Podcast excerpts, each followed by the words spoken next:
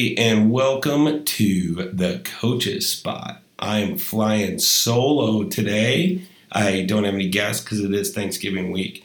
So I'm going to just do a solo cast today. And what did I want to talk about with all the stuff going on, the NFL, games getting canceled? Nope, not going to talk about any of that. What we're going to talk about today, I want to talk about overachieving and having athletes and being a coach who thinks you can look at an athlete and decide if they're going to be good or not, which is ridiculous. You can see how good they are at that time, but are you going to be see how good they are over time? So I wanted to come up with some examples, right? People that people didn't think were going to achieve. Who are we going to start with? There's so many. I've had so many myself. I've had so many kids that got I went got turned down by other big time programs and came to my program and were successful and beat those big time programs. But you don't know who those people are, right? Uh, know how no matter how much inspiring that story is, what's it matter if you don't know who they are? So I'm gonna bring up some just regular Joes that did it. Let's start with Billy Wagner. Billy Wagner, his when he was in high school, was 5'3", 135 pounds. He went to a Division three program and later had 400 saves in the major leagues. Right? He had 400 saves in the major leagues out of a D3 school. If you were going to look at something that wasn't going to make it, the 5'3", 135 pounder is definitely one of them, right? But there's a plethora. How about Jorge Masvidal in the UFC? An average fighter, an average fighter until he decided I'm not going to be average anymore. And now he's one of the baddest men on the planet. Yeah, he just lost a title fight, but he lost the decision to a dude who was knocking fools out. And now he's one of the baddest dudes, most respected dudes in the UFC. My favorite is probably Billy Miske. Billy Miske, the I believe it was the St. Paul, was it the St. Paul Thunderbolt? Was his nickname. Fought Jack Dempsey, fought a bunch of dudes that were spectacular boxers. Ends up getting Bright's disease or diagnosed with Bright's disease, which is a kidney disease that was going to kill him in less than five years. But he had three kids and he had to fight. So he took a fight against Billy Brennan. And guess what? Knocked the dude out because he wanted his kids to have a good Christmas. And he couldn't train for the fight. He couldn't train for the fight, and he knocked the dude out in the fourth round. And his kids had a great Christmas. Unfortunately, he passed away two months later from kidney failure. Oh my lord. Really? And people. Dude, look in the mirror and look at what you complain about in your life and this dude's fighting in a ring with Bright's disease. Okay, James Braddock, another great one, had to stop his boxing career so he could work on the docks during the during the depression. And then had an average average boxing career up to that point. Then starts fighting again and has three upsets in a row and ends up fighting Max Baer who, by the way, when he fought Max Baer with his average record and he was an undersized heavyweight, Max Baer was killing people in the ring. And I'm not saying he was knocking dudes out. People were dying from his right hand. Dying. And guess what? James Braddock goes in heavyweight champion of the world. And he was undersized and he was working as a longshoreman on the docks. Here's another one. Hopefully, you guys heard of him Kurt Warner. Kurt Warner actually hurts my heart to tell you this. Kurt Warner had a tryout with the Chicago Bears because they were having quarterback trouble, like they're always having quarterback trouble. Had a tryout with the Chicago Bears. He's on his, I believe it was his honeymoon, gets bitten on the elbow by a spider. Can't go to the tryout because his elbow's so swollen can't bend his arm, can't go to the tryout. Ends up they the Rams sign him and they end up cutting the four three quarterbacks. They cut two of them And then the other quarterback tore his ACL at the beginning of the season. So they put in this journeyman quarterback that nobody even knows about, Kurt Warner, and he runs maybe one of the prolific air attack offenses of all time and becomes a stable in the NFL at the Rams and then the Cardinals, I believe. But guys, I I have so many so many examples of this. So what's my point? First off, my point is stop listening. Not to me, stop listening to everybody else that tells you you can't do it as a coach or as an athlete. Either one. It's not how you start, it's how you finish. And if people are telling you you're in the wrong program or you can't coach these kids to a certain spot or you can't do this or you can't do that, as long as you keep getting after it, you can do it. But you got to you also have to adjust and change and try to get better as a coach, right? But also as an athlete. But never, ever be one of those coaches. You know, I coach a girl, or I coached a girl, an athlete, that was spectacular athlete. At, but her coach before me told her her hands were too small to ever do bars. Don't do that as a coach. Don't ever be that coach. You can't do that. You can't do that to athletes. If you have an idea of how someone's going to perform or, or what their limits are or anything like that, keep it to yourself. That's not your job as a coach. Your job isn't to tell them what they can't do. Your job is to tell them what they can do and how to get through the process to do what they want to do. So don't be that coach, right? We can't be that coach put those systems together and have belief in every kid. I I talked to two of my athletes today since it was since it was Thanksgiving and they were together, which is in itself awesome because they competed 20 years ago and now they're still really good friends and they're spending the holidays together, which is phenomenal, which is so cool. What's even cooler is they FaceTimed me and they told me um, a bunch of stuff. I mean, we had a good time talking, but they told me that one of the reasons that I was a good coach is because they always trusted me, because I always seemed like I cared. And that's the bottom line is at the end of the day, especially when you're coaching kids, but guys, even if you're running a business, if you're a manager, if you're a CEO, I love that that I think that any CEO is listening to my show. But if they want to get better, they are. Because if you can let your athletes know that you believe in them and you build that trust, they believe in all of the rest. Your coaching system, your conditioning, your they do everything you ask. They do it with a smile on their face and they're happy about it. They were talking about one time me walking in the gym and I was singing I Will Survive by uh, what is it, Gloria Gaynor what I think was the first person to sing it. A bunch of people have sung it. But I came into the gym singing that song, dancing around. I think I sang the whole song. And but it set the tone, right? It set the tone for the rest of the day. They knew that that was even though we were going to work hard, it was still going to be a fun day.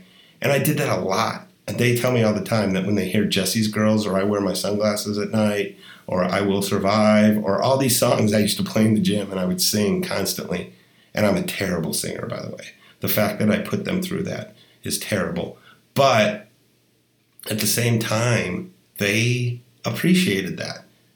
I'm not saying all coaches are goofy because I am definitely a goofy coach, right? I'm a crazy coach. Not all coaches have to be that way. There's plenty of coaches out there that are good at what they do and they're not goofy, but they still let their kids know that they care, right? You got to let them know that you care. And that's at the end of the day, that's all that matters. A lot of us are great coaches. And along with that comes a lot of hours, especially if you're coaching individual sports golf, skating, tennis. You're coaching these sports where it's just you one on one a lot of times, or even even high level football.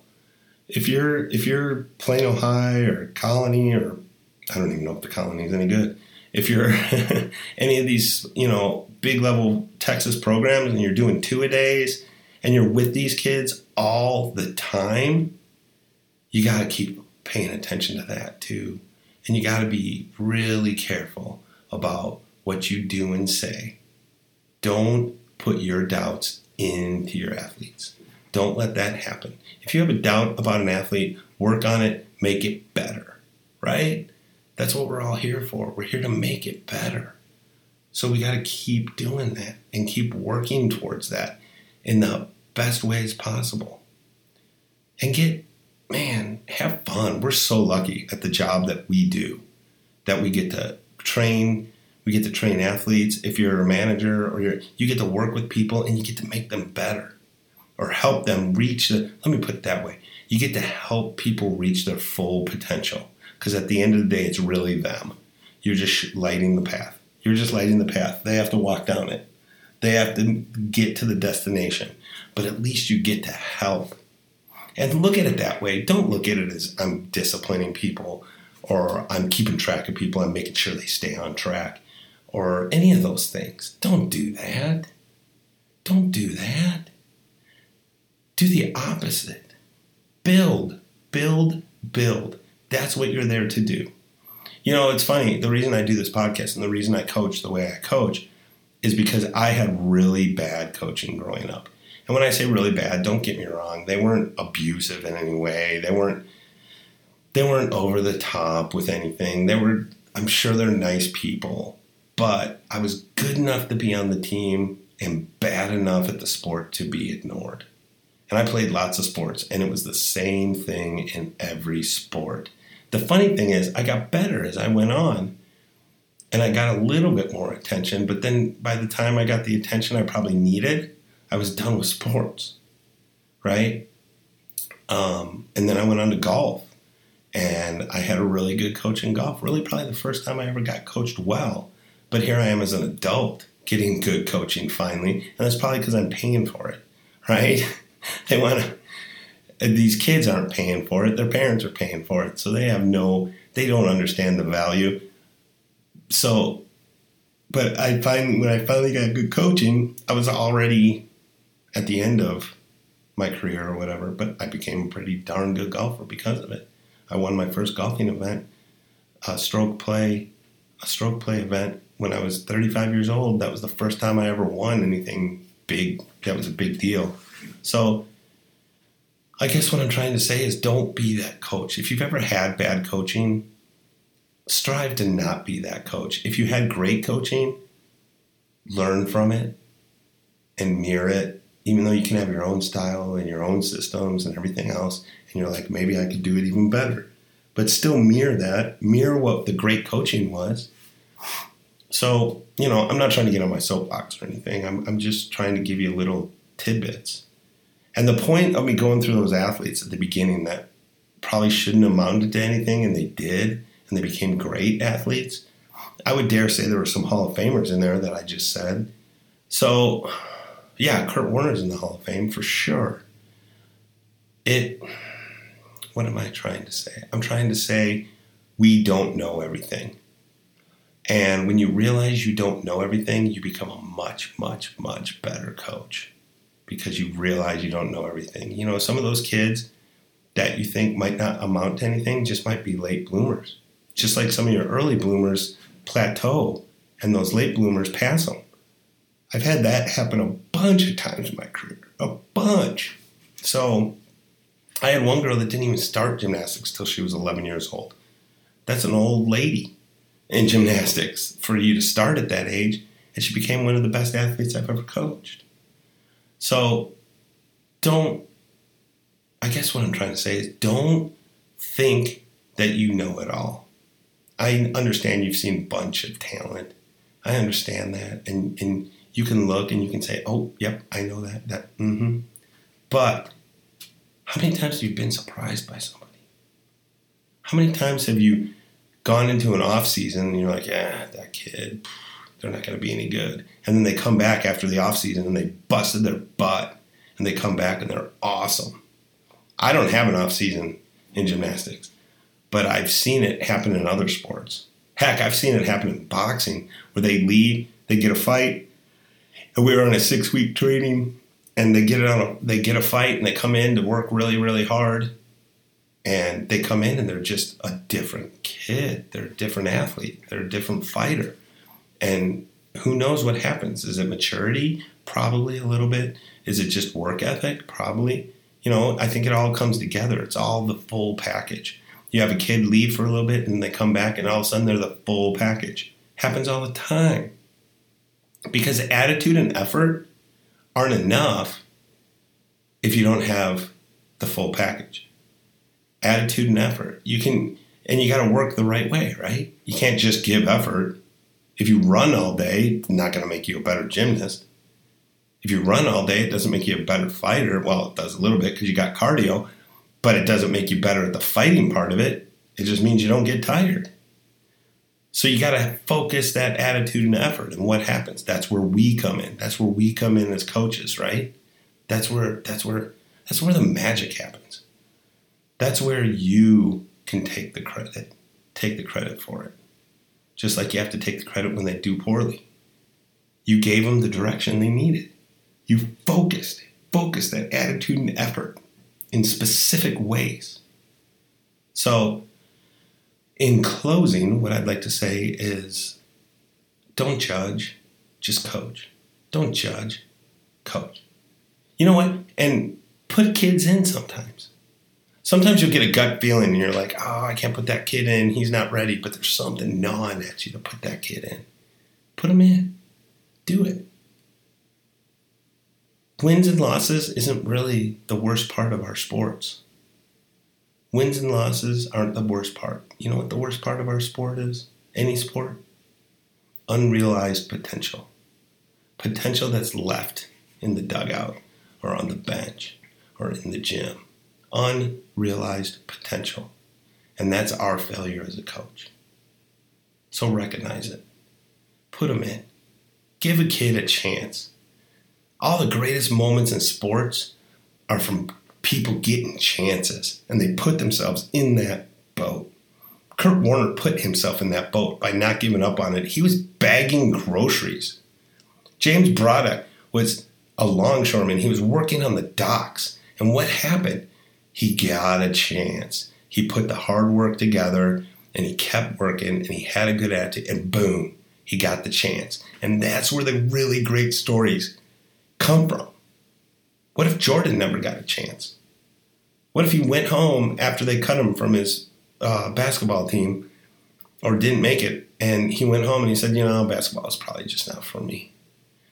Oh man, the early 90s would have been a lot different for me because some of my best moments were watching the Chicago Bulls. That would have sucked, right? If we never got to see that. What if Cus D'Amato said, you know what, Mike Tyson's too much of a punk. I'm not going to train him. You never would have seen those knockouts. You never would have seen that. Better yet, what I mean, there's so many examples. Kerri Strug, when she hurt her ankle on her vault and Bela Karolyi had to carry her off. There's so many. I, there's so many examples I can't put them all together. That's what sports is about.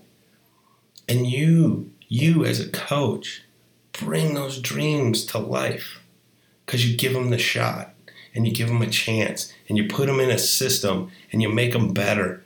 And then they finally get that chance. You make them more mentally tough. That's my biggest challenge, right? Is making them mentally tough to rise to the occasion of that chance and they take it. So you got to do that.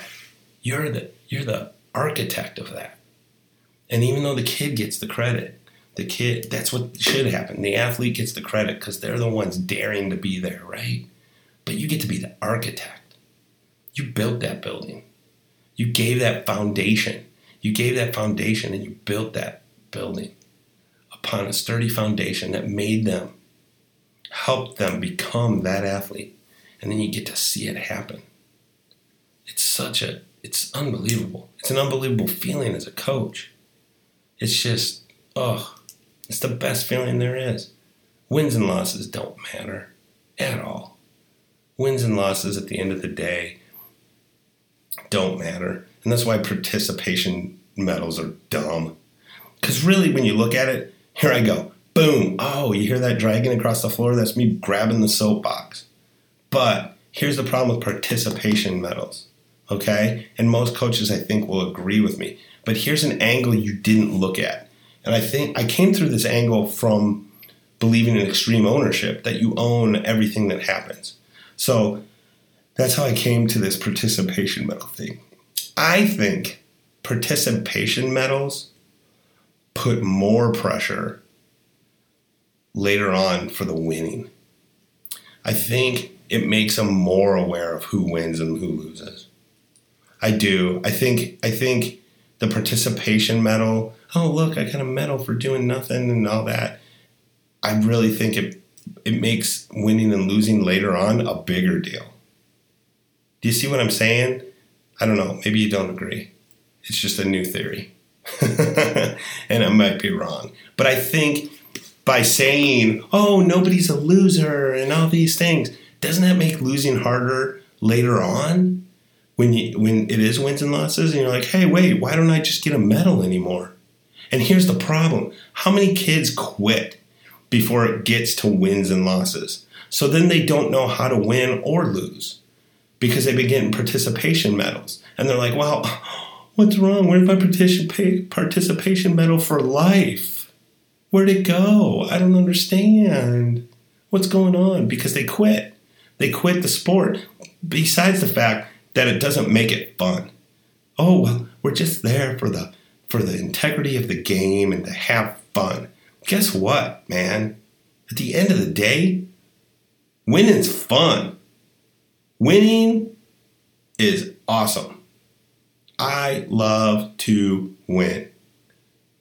I don't care if my athletes win.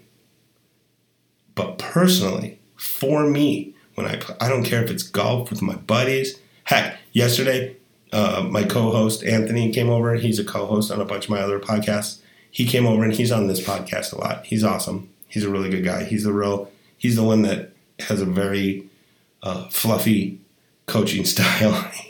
he, nurtures athletes. He's a great guy. He came over yesterday, played Madden. Dude, I won. Whoop whoop. And I made a difference for me. I wanted to win. It's that simple, man. I like to win. You know what I'm saying, man? Like it's better than losing. But do I like to win more than I hate to lose? Probably not. And it's funny because my athletes would never know that. Like a lot of people meet me or they see me coach and they're like, don't you care if they're going to win or lose? Absolutely. I care if they're going to win or lose. Because I want them to feel to feel the glory of winning and to feel what it's like to be a winner and then to know what they're working for. And I think that's why losing is so important. The worse the loss, the better the win, right? the worst you've lost in your life, I mean, really lose. I'm talking, I lost by knockout when I was fighting. I got pinned when I wrestled. I got, I, when I was in football, I lost by six touchdowns one game. Notice I say I lost by six touchdowns, even though it was the team that lost by six touchdowns. It hurt. It hurt so bad. But that's where the character comes in. Do you step up on Monday and work harder to make sure it never happens again, or do you quit? I'm going to tell you right now what participation medals do is make you quit. I've seen it happen. I've seen athletes that were nurtured along. I've seen it in fighting. I've seen it in wrestling. I've see, definitely seen it in boxing. And they nurture these athletes along and they give them easy wins, one after the other. And they put them in the ring with people they shouldn't be in the ring with because the people suck so bad. And they knock them out, knock them out, knock them out, knock them out. Well, guess what? Sooner or later, you, you're not fighting soup cans anymore. You're fighting real fighters. When you fight for a championship, you're fighting a real fighter, and then they lose. And then what happens? You never hear from that boxer again. That's why Jorge Masvidal is on that list because he's had those kind of crushing losses. And you know what he did? He went back to the gym in my, I believe he trains in Miami. He went back to the gym and kicked butt and worked harder because he never wanted to feel that feeling again. And then he became a monster. He didn't do that without coaching. someone that stood there and said, I believe in you, even though your record is mediocre. Even right now, his record's 36 and 14. He's having 50 fights. 50 fights. He's 36 and 14. By boxing numbers, he wouldn't even be able to get a fight anymore. In the UFC, he's one of the baddest men in the UFC. Why? Because he will fight anybody you put in front of him. Anybody you put him in front of him, he will fight them and he will fight them to the death. Not that that actually happens, but he would. I've heard the interviews. I've seen him. He would fight to the death if he had to. He's that kind of a fighter. 36 and 14 is not impressive. But 36 and 14, the way he fights and the way he knocks fools out is impressive. He is a bad man. He has the baddest MFR on the planet belt right now.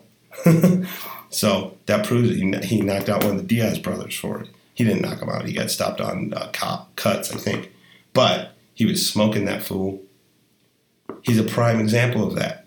They didn't bring him up. They didn't bring him up and give him easy fights his whole career. Every fight he was in was a fight. It was hard. They didn't bring him up and nurture him and do other. They put him in there to learn to fight, and they put him in there against fighters. And you know what happened to him? He got better every time, whether he won or lost or drew. He got better. And that's the point. They put him in the situations where he could get better, right? They put him there. No one got participation medals.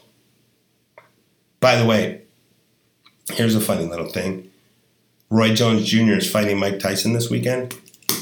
They're giving out participation medals to both of them. I'm not kidding. Both of them get a belt. I'm like, how is that possible? what happens if Mike Tyson knocks out Roy Jones? They're not declaring a winner either. They had to do all this stupid stuff because they're fighting in California. So they had to do all this nurturing bullshit because I guess when you're young, you fight for participation medals, and when you're old, you fight for participation medals. They both get a belt. There's no judges. The judges, uh, not no judges, so there'll be no decision. So it's knockout or not. It's that simple, which is kind of disappointing. But I think it's the only way they could get it sanctioned in California. So they had to come out and they lowered it to two minute rounds. They did all this stupid stuff.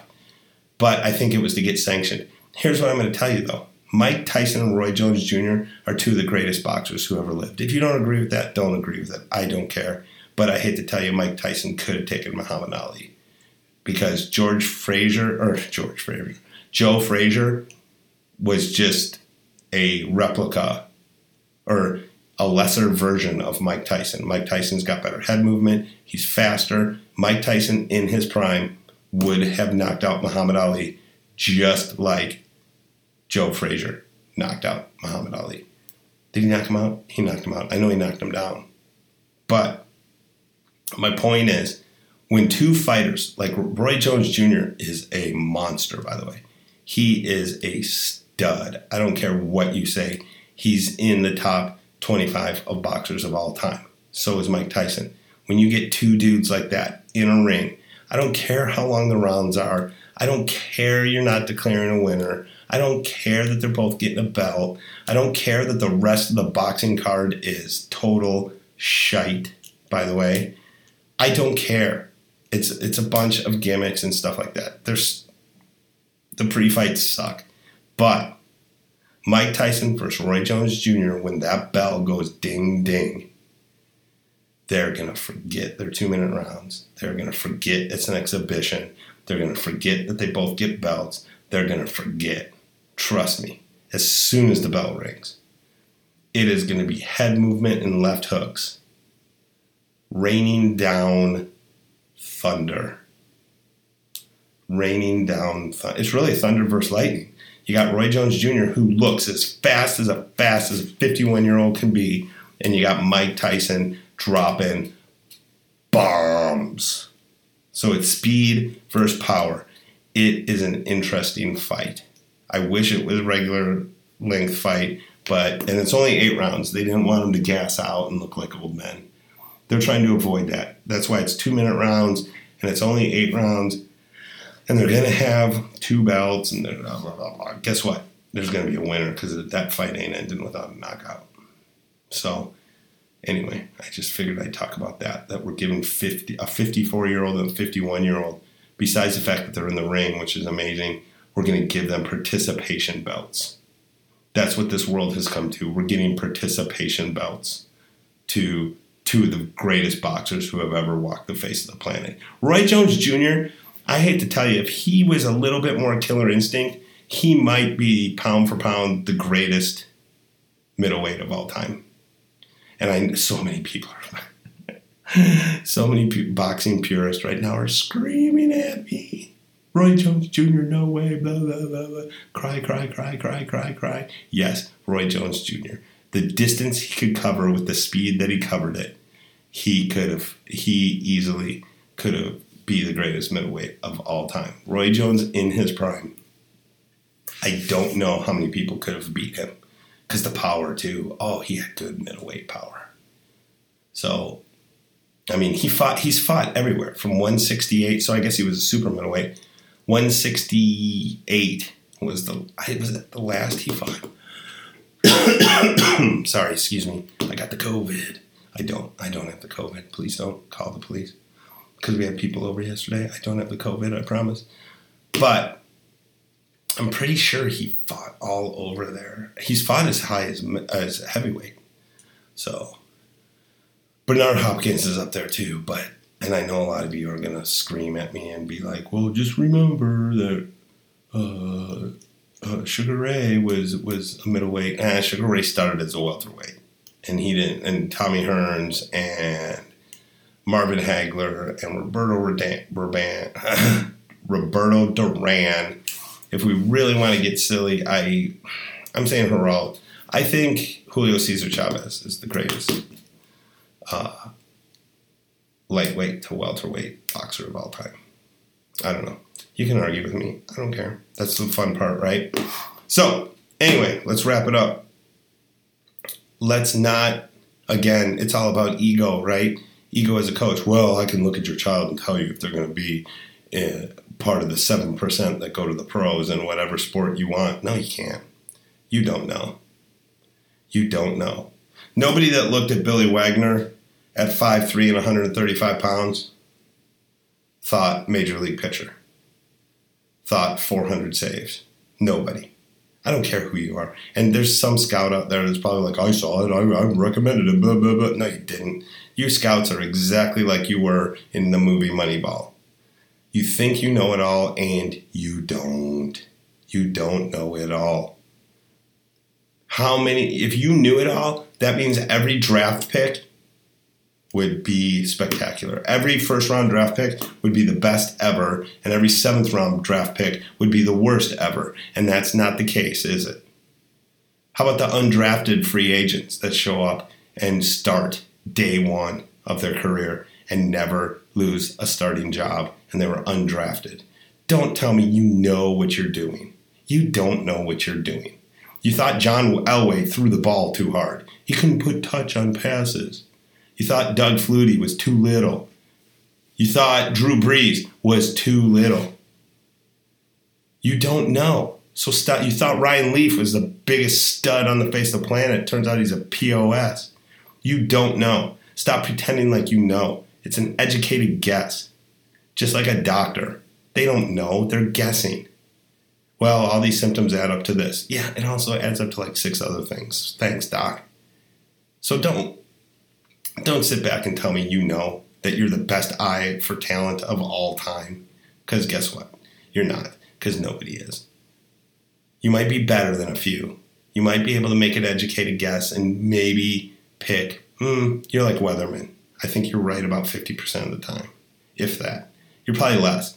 I think I think scouts, scouts in every sport. I'm talking every sport. Scouts are about as efficient as hmm, they're batting 300. You're batting 300 when it comes to picking prospects. And if you think you're batting better than 300, all the power to you, but ain't nobody out there batting better than 300. You're right at 30. You're right at 30. You're 30%, man. You ain't, you ain't hitting a thousand. I doubt any of you are hitting 500. So, Is that too harsh? Am I being too harsh? I'm supposed to be positive on the coach's spot. And I know I, I, I try to be as positive as possible, but you don't know. So let's stop pretending that we know and just train the kids you get. Just train the athletes that show up in front of you that at every level. If it's the front office gives you or you know, whoever puts whoever on your team, just coach them, man, and coach them with your full heart. Care about them, coach them. That's it. Teach them about effort and attitude, and where let the cards fall where they're gonna fall, and let them be who they want to be, and let them let them play like they want to play. Change some things in it. Obviously, I'm not saying don't coach them. I'm saying the exact opposite. Coach them up get them to where they need to be. But I learned a long time ago you got to coach the athlete, not your preconception of the athlete. Right? You got it. You got to hear what you need to hear, not hear what you want to hear. You got to see what you need to see, not try to see what you want to see. Don't teach a kid a curveball if he's a fastball changeup hitter or thrower. You know what I'm saying? Not everybody can throw a screwball. Not everybody can throw a curveball. Some people don't have a good fastball. Make sure you're seeing what you need to see, not what you want to see. And the same thing with hearing. Hear what you need to hear, not what you want to hear. But anyway, thank you for listening to the coach's spot. I hope I didn't bore you guys too bad. I wanted it to be more inspirational than it was. it's hard to be passionate this late at night, but uh, you know, I I hope you got something out of it. Let's just not have a preconception of our athletes. Let's coach all the athletes and coach them to the best of our ability. And a lot of these kids, a lot of the young athletes, this is the only chance they get. They're not going to play in college, then they're not going to play in the pros. This is the only time they get this. So let's make it special, right? Is that cool? Cool. Like, share, subscribe, leave a review. Reviews help with the algorithms and stuff like that. I really appreciate everybody listening in. Thank you so much. Keep coaching. Do your best, they'll do their best. Thanks again. I'm Jason Powell with the Coach's Spot. Bye.